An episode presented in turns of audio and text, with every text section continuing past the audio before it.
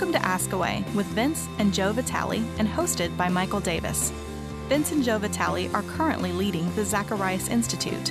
Both hold doctorates from the University of Oxford, Vince in philosophy, and Jo in Women in the Old Testament. In a world that increasingly sees the Christian faith as irrational and irrelevant, it is more important than ever for believers to be prepared to give a defense for the faith. Ask Away is brought to you by Ravi Zacharias International Ministries it's time to ask away. Hello, and welcome to another episode of Ask Away with Vincent Jo Vitale. I am your host, Michael Davis. It is not a stretch to say that modern culture is at a state where there is barely a category for the concept of sin. Yet Scripture is clear that not only is sin serious, it has destroyed our relationship with God.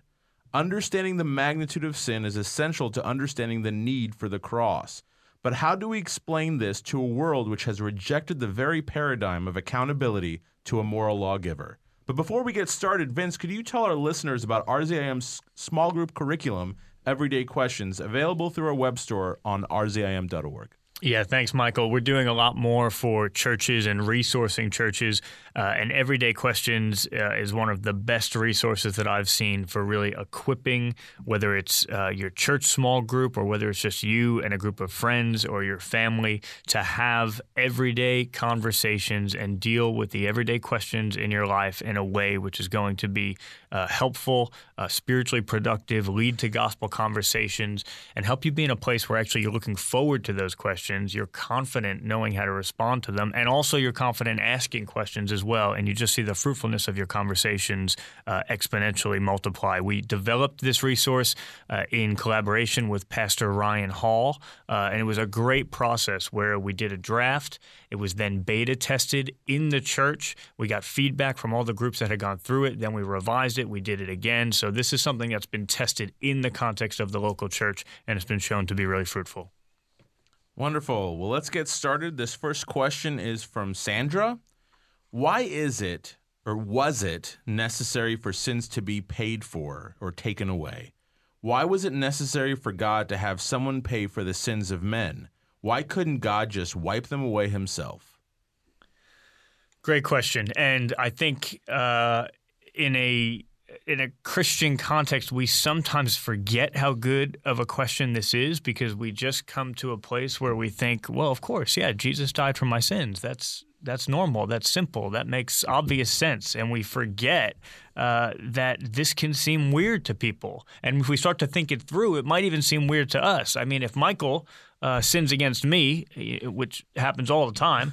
Um, you have no idea. and then and then he comes to me and and and asks for forgiveness. Uh, you would say, yeah, I should just forgive him. Uh, he doesn't need to pay anything. I don't I don't need to ask him for anything you know further. I just forgive him. So this might be a really confusing uh, concept. Uh, and yet, as Christians, you know, we just walk around with crosses around our necks like it's normal, and we forget, you know, we're walking around with an execution device around our around our necks. And you know, to the average person, there might might be some serious questions about this. So, Sandra, thank you uh, for the question and reminding us that we need to be able to translate and explain uh, some of the beauty of the gospel so that it can be appreciated. So, uh, why is it the case that there would have to be uh, this payment? Why is it that sins have to be taken away? Uh, and as a starting point, I think you can't possibly understand the answer to that question unless we understand the seriousness of sin. I think if we think that our sins are no big deal, then we'll never understand the idea of there having to be a serious consequence or payment for that. And there are a variety of different examples in my life that helped me come to appreciate that. Uh, one that I remember was reading uh, an article about a young woman uh, who had been raped, uh, and the rapist had served uh, three months in jail. And then the parents were quoted as saying, "We thought our little girl was worth more than that." Uh, and you know, if you just look the other way and just say, you know what, it's just no big deal that that happened. We can just um, push that sin to the side. There doesn't need to be a payment uh, for that. You know, you're not taking seriously the value and the sanctity of human life and the wrong that was committed. And maybe I'll just read this one more uh, quote. This is a quote you often use, uh, Jo. This is the Yale theologian Miroslav Volf, and uh, and he came to a place where initially he didn't understand why there would have to be this payment, and then he came to a place where he did understand it, and he explains that in this quote. He says, "I used to think that wrath was unworthy of God. Shouldn't divine love be beyond wrath?" He says, My last resistance to the idea of God's wrath was a casualty of the war in the former Yugoslavia, the region from which I come. 200,000 people were killed and over 3 million were displaced. My villages and cities were destroyed, my people shelled day in and day out, some of them brutalized beyond imagination. How did God react to that carnage? By doting on the perpetrators in a grandfatherly fashion? By refusing to condemn the bloodbath but instead affirming the perpetrators' basic goodness? Wasn't God fiercely angry? And then he goes on to say, Though I used to complain about the indecency of the idea of God's wrath, I came to think that I would have to rebel against a God who wasn't wrathful at the sight of the world's evil. God isn't wrathful in spite of being love, God is wrathful because God is love. I think sometimes um, where we get a bit confused here is we say, well, fair enough for the you know, the people who are perpetrators of that kind of violence or or the rapist, you know, is the other example here. Those people are clearly terrible. So obviously their sins, something needs to be done to them. There needs to be justice for them. But I think we can't always see um, why why that would be the same for us. And so I think one thing I want to say uh, to kind of expand it, if you like, is that sin isn't just the problem of the murderer or the person we see on the news, but actually it's a problem that every one of us struggles within our own hearts. Now, that's not to say that all sin is the same, which is something that you might have occasionally heard a Christian say. I actually don't think the Bible says that anywhere. I think yeah. some sins are clearly much more heinous and horrendous than others, and I think God is a just God and He sees um, see, sees that clearly as well. But I think what people are really trying to get at here is the idea we're all in the same boat with respect to sin in the sense that um, if we're not comparing ourselves to the person on the news or a neighbor down the street, but actually when we compare ourselves to a holy God, suddenly we realize that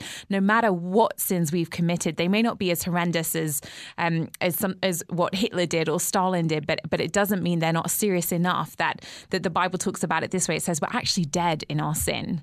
That's the reality. Our pastor said it. Um, really well the other day in church, actually, when he said that, um, you know, when you look at a dead body, it, it, they may have died yesterday or they may have been dead for several months and, and they're going to look kind of different depending on how long they've been dead. But he basically said that there's pretty dead and there's ugly dead, but it's still dead. Whatever the case, it's dead. And, and that's what the Bible speaks of. It says that we're dead in our sins. And um, it's, it's why Ravi says Jesus didn't come to make bad people good, he came to make dead people live. And so, coming back to your question, Sandra, you said, why is it necessary um, for God to have someone pay for the sins of men? Well, well, the point here is if justice is to be served, then somebody has to pay. So, what does God do? I mean, God doesn't have to have someone pay, but then if God Himself isn't paying for it, then it means that men are paying. And what is the outworking of that justice? Well, that means that we stay dead. The judgment is death. That's how serious it is. I um I love Agatha Christie. Uh, she's a, a, British writer who um, wrote a lot of murder mysteries. Some of you may have seen Murder on the Orient Express, but she has a fantastic book called Murder at the Vicarage.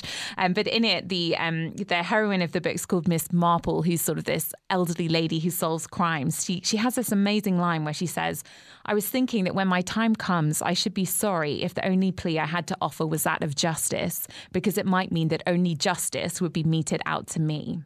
So the point here is this if all we have to hang on to is the justice that we deserve, then we're paying for our own sins, and that means we all stay dead. So, what then does God do? Well, God Himself is the one who takes it on Himself. And it's interesting, you, you asked the question, why couldn't God just wipe mm. them away Himself? Now, yeah. I don't think He wipes them away in the sense that He sweeps it all under the carpet or says, hey, no big deal, because it is a big deal. The ways we wrong and violate and demean and dehumanize one another is very, very serious. But, but He does take it on Himself. The difference is He doesn't wipe it away, He pays for it. He Himself takes on the punishment that we deserve.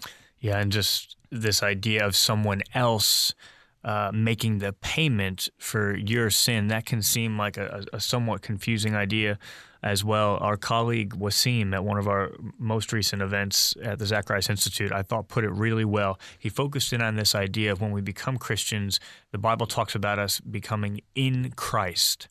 And he says when you become in Christ. It's like a marriage. Um, God has come down and He's lived a human life. He's taken on a human nature. He's united Himself to us in a really deep way. Uh, and when we accept Him, something of a marriage uh, takes place. And so, in the same way that if when Jo and I got married, if she was in debt, once we got married, I was in debt too. Uh, and if I was rich, once we got married, she would have been rich as well. And if she was in debt and we got married and I was in debt, I could choose to pay that debt on her behalf and she would no longer be in debt. So the fact that Jesus can do this for us makes sense in light of the fact that he was willing to come and live a human nature and unite himself to us in such an intimate way that he can both take on our sins, not be sinful himself, but take on our sins and also make the payment for them so that he fulfills both love and justice. I'm very glad that that's the case, given all the student loans I had to pay when we got married. Yeah, that's right. You had the debt. If only I had the riches. there you go. Um, but I think maybe part of the question here that, you know, sometimes what people will say is, but it seems so unfair because it's Jesus paying. And I think maybe that that's part of your question, Sandra, is is is it seems to be as if you're that you're seeing a difference between God paying and Jesus paying. But actually what the Bible makes very clear is that that God was in Christ reconciling the world to himself. That's one way that scripture describes it. And another way it's described as God demonstrated his love for us in this while we were still sinners, Christ died for us. So on a scriptural basis, uh, the understanding here is, is that actually God himself is in Christ, that Christ isn't separate from God, but actually he is the Son of God. And um, and so really this is something that God is taking taking on himself. Jesus says, you know, I'm no innocent victim here. He says, no one takes my life from me. I lay it down of my own accord. This is a choice that um, the Trinity have made together, and it's something that they enact together. Now they have different roles to play within that, but from start to finish, this is an act of God done by God for every single one of us. I, I like the idea that God is not arbitrary. I know that in um, in in you know if you look at uh, Buddhism, if you look at uh, Islam, you, you don't know whether or not you've done enough. Mm. One of the things I really like about the Christian faith, and actually I think the universe uh, screams it, is the fact that God is consistent. If you look at physics, if you look at mathematics, there's a consistency, I think, in God's nature. And one of the things I like to know, uh, and I can feel comfort in, is the fact that God is consistent in regards to sin. Someone will pay for it, whether it is you and like Jo said, where uh, you will stay dead, or whether or not that uh, that penalty uh, will be put on Christ. Ultimately, I like the fact that God is so loving and so just that nothing that that that there's no arbitrary. I don't have to worry about is this sin bad enough where I am okay. I'm I'm I am beyond redemption. I know that God sees sin mm-hmm. and he sees the, the, the magnitude of it and the seriousness of it, and he's consistent. And that, to, to, I think, should give us comfort because ultimately we don't have to worry whether or not we have done enough. We know that Jesus has done enough.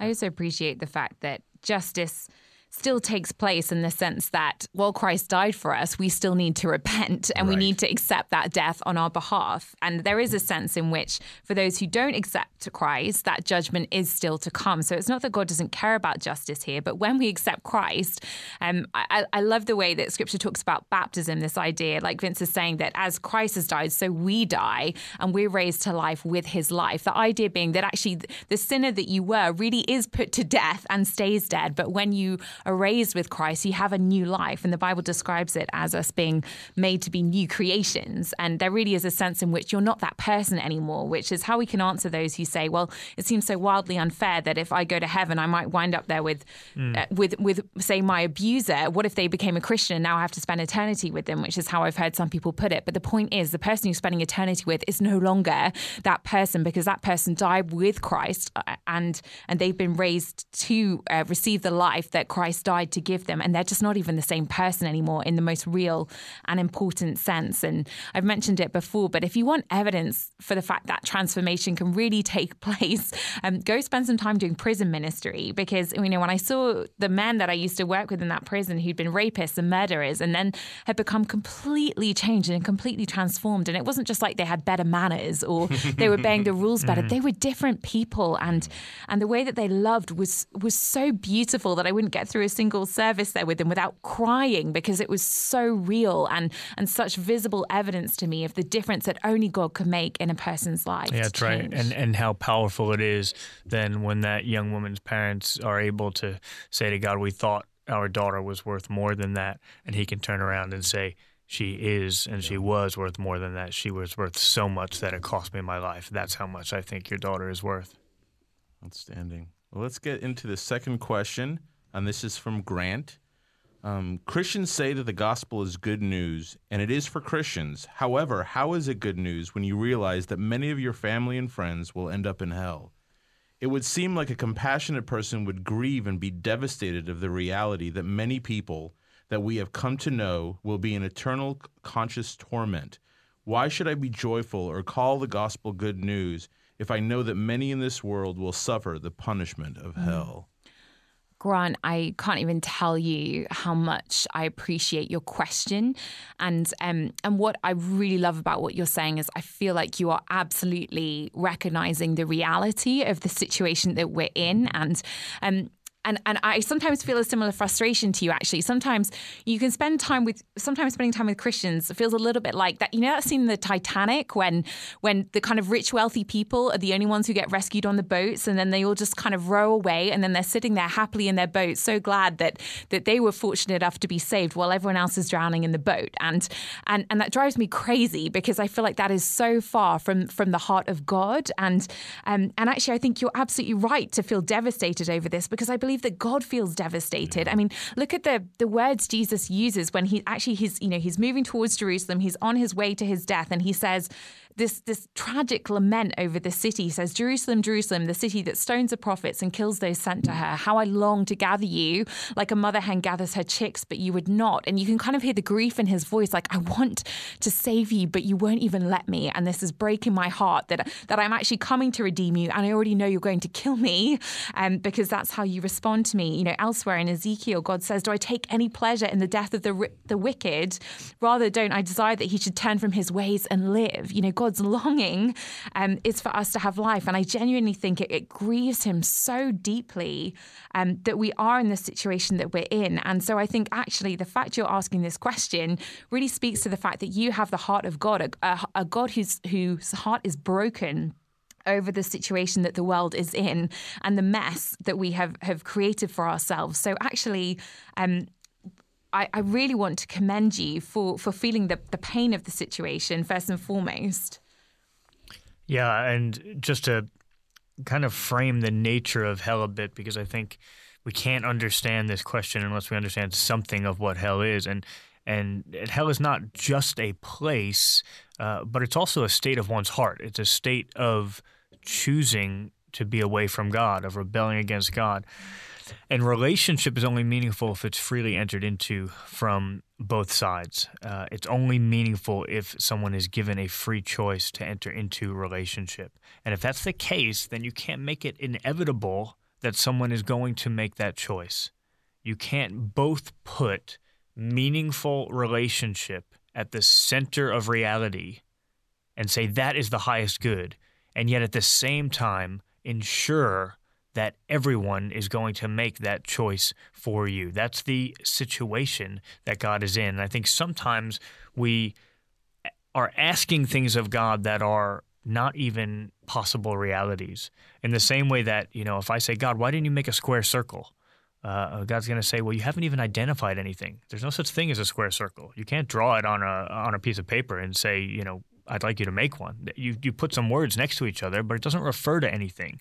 And sometimes what we hope for, what we want, is for God to make people free, make it the case that uh, meaningful relationship is at the center of reality, but then force it to be the case that everyone chooses Him. If that's the case, you've taken the freedom away, and then meaningful relationship is not at the center of reality. So this is the question. Really, should God not have created at all? Or should he have created us with the opportunity to live a meaningful life and to make a choice for him or against him, but if for him, then to live in the fullness of life for all eternity? And I guess I can only speak for myself, but if I was given that choice of either just not being created or being created in this meaningful state where I get to make a choice for or against God, I would want to be given that opportunity. What I um, what I do want to say to your question, um, in terms of can we say then that anything is good news, is actually even in the midst of the tragic and messy situation that you that we're in, I still think we do have something to call good news. I mean, if you think about that scene again of everyone kind of drowning in the water, it is good news that rather than us being left in that situation, there's actually a God who is determined to rescue us. And um, you know, I think sometimes we can get into that state of mind where we say, "Oh, it all seems so unfair that um, you know that that given how bad the situation is, I'm just going to stay in the water with everybody else." But but is that the right response, or is it to say, "No, God, rescue me. I want to get in that boat with you, and then I want to make it my life's commitment to to join you in rescuing other people. And and I just think, wow, like in the midst of so much pain and darkness, how amazing that there is a God who steps down, even though it cost him everything, his very life, um, to rescue us, because he's that committed to giving us hope in a world of so much darkness and where there is so much struggle and people are dying. There's a God who's determined to bring life. And so I think the response for us as Christians is to is to say, yes, first and foremost, there's bad news, and the bad news is we actually need saving. But there is good news too, and that there that the good news is that there is a God who wants to save you. And how about instead of being the people who are sitting in the boat smug about the fact that we've made it, we become the people who who allow our hearts to be transformed by the heart of God, a, a God who is Savior, a God who is rescuer and redeemer, um, and become like Him in laying down our lives in order to help rescue other people. I think what real injustice is the fact that there was plenty of room on that door. I don't know why Jack had to Right, I know. I'll There never was let go, Jack. room. Literally, I'll It's never let go. And then she like let go. shoves him yeah, in. Then She she's just like, it's like throws you're, him off the it's like, it's like that door could have had just- four or five people I on there. it's- She's a horrible person. I'll never let go. yeah, I'll until right now. Until right now, I'll never let go, Jack. I, I was going to throw in one more example, if it's okay, that I was thinking about. If we can, if we can even try to recapture the conversation am- after that. That's my fault. I'm sorry. Uh, you know, if I discover a cure for cancer and it's working, people are being cured from cancer, but some people aren't willing to try it and therefore still die from cancer. I'm still going to call that cure for cancer incredibly good news. Mm-hmm. And I'm going to try to persuade as many people as possible to trust in it and to try it. And that's exactly what the Christian is called to do to say, this is good news. Not everyone is willing to trust it, but what do you do when you have incredibly good news that people are resisting? You try to persuade them that this is good news and that it needs to be part of their life as well. And so that's what we're that's what we try and do, you know, each of us personally and as a ministry as well. I'm going to echo what you said, Jo. Um, this should break your heart. But now that your heart is broken, what does that do in your heart? Does that does that convict you of the fact that you aren't doing more evangelism? Are you reaching your lost family and neighbors because you understand the absolute seriousness of the fact of where they're heading to and the seriousness of sin? Because if your heart is just broken, which I think every if your heart is not broken for the lost, I would be I would be hard to it would be hard for me to say that you are truly indwelt by the Spirit because that is the Spirit of God, like you said, Vince. Mm-hmm. But if your heart is broken and you're sitting still, you are like a firefighter firefighter watching a house burn with people screaming on the second floor, having the ability to do something about it and standing back and doing nothing. That is how that that makes as much sense as that. Yeah, yeah. And sometimes we think it's so much more complicated than it is. You know, we were on mission last week with one of our colleagues, Kevin, and uh, uh, one of one of our team had given a talk and had clearly laid out the gospel, and a non-Christian had come to the talk. Kevin wound up sitting next to her, and at the end of the talk, he just said, "You know, would you be interested in having a, a, a deeper relationship with God?" Yes, I would. Did you understand when the gospel was explained? And would you want to accept Christ into your life? Yes, I would. would you like to do that now? yes, I would. Uh, Three questions, Yep. uh, positive answers. And the amazing thing is that, you know, for what percentage of us would we have sat next to the same person? And as soon as the talk finished, we would have said, So, what do you study? You know what? what, what, you know, what just asked me what my class- major like, is? You know, really, we just heard a talk on the gospel and God coming down and incarnating and taking on human nature and dying for us, and then we just tend to ask people, you know, what's your major? So sometimes it's more simple than we think, but it's just actually focusing on what is mm-hmm. most important: the fact that God has saved us in this miraculous way. And the truth of the matter is, I mean, for those of us who grew up in, in Christian homes or um, have always been going to church, the only reason we're even in this privileged position in the first place is because those first apostles were, were absolutely committed to that message. And, you know, so much so they were willing to give their lives. And, you know, when you hear the words of Paul in 2 Corinthians and um, he says, We are ambassadors for Christ as though God were making his appeal through us. We implore you on behalf of Christ, be reconciled to God. And you can kind of hear his desperation there, just this longing that people would come to know God. And, and we have some amazing role models. I mean, um, we, we've just been hearing all over the news recently that Billy Graham has just died. And look at him as an example of somebody who made it their whole life's mission to be co- committed to pulling people out of that fire or pulling them out of the water and onto the boat. And it's because he got it. He got what was at stake, and and he he was willing to take all of the scorn and the ridicule and and looking silly for the sake of Christ, but if it would mean that some people would get rescued. So um, let's look to him as an inspiration and say, how could we do less? I would also because I think under this question is how can I be happy about myself being saved when I know that a great portion of my family and and if this is the case for you, uh, Grant, uh, or if these are your friends, trust me when I say I understand.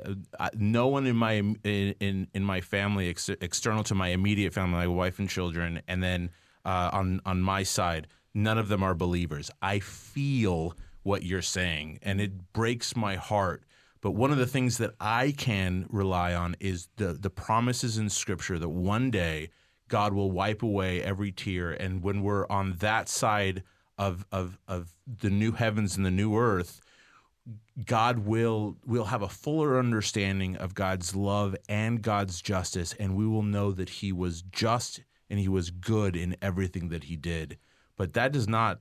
It's not really, to be honest, as as a person who lives in this world, it, that is almost academic for me. And this is in just being completely open. I know where unless God does some miraculous stuff, like He did with me and like He did with you guys as well, and every believer who's listening to this show, um, that that's where they're heading. Um, but I I have that trust. But it is it's it's devastating. It really is.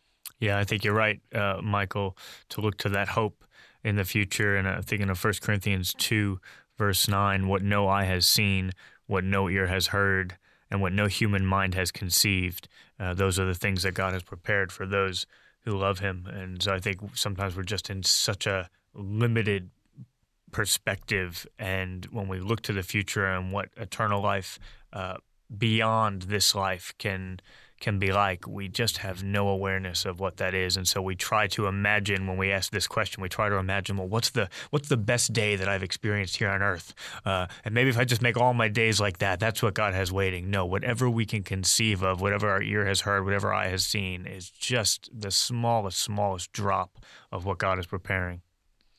Well, guys, we are out of time. Vince, sum it up for us. Well, this is always going to be a difficult question, and rightly so. And it's an emotional question, and rightly so. Uh, but there's really two different intuitions when we start to think about hell and God's justice. I've had people say to me, I can't believe in a God who would allow someone to go to hell. And then I've had other people say to me, I can't believe in a God who would allow my perpetrator to go to heaven. So, depending on what you are going through in life, you could feel either one of those intuitions the intuition for universal love and mercy, or the intuition for strong justice in the face of evil. You could, you could feel either one of those equally uh, strongly. And our colleague Sean Hart gave a really interesting and I thought powerful example in one of his last talks. He said, Imagine that someone murdered someone that you loved very much, murdered a sibling of yours. And then imagine that you showed up at the jail desiring justice. And then you showed up and you saw that the person in the jail cell who had killed your sibling was your other sibling. That's the impossible situation that God is in. where he has to uphold justice because of his love for those who have been wronged. And yet he loves every single person because they are his creation. They are, uh, metaphorically, his offspring. And so love and justice, they seem to be in tension, and God provides the most beautiful, the most creative, the most profound, uh, and concrete resolution to that tension you could ever imagine when he comes down and out of complete love for us, he dies on the cross, and in that he fulfills the full requirements of justice. Not love at the expense of justice, not justice at the expense of love. And we believe that's what you find in every other worldview, but only in the Christian worldview love and justice in perfect unity. Vince and Jo, thank you guys for joining me. Thank you all out there for listening, and we will catch you next week. To find out more about our ministry or to donate, visit our website at rzim.org. If you're listening in Canada, that website is rzim.ca.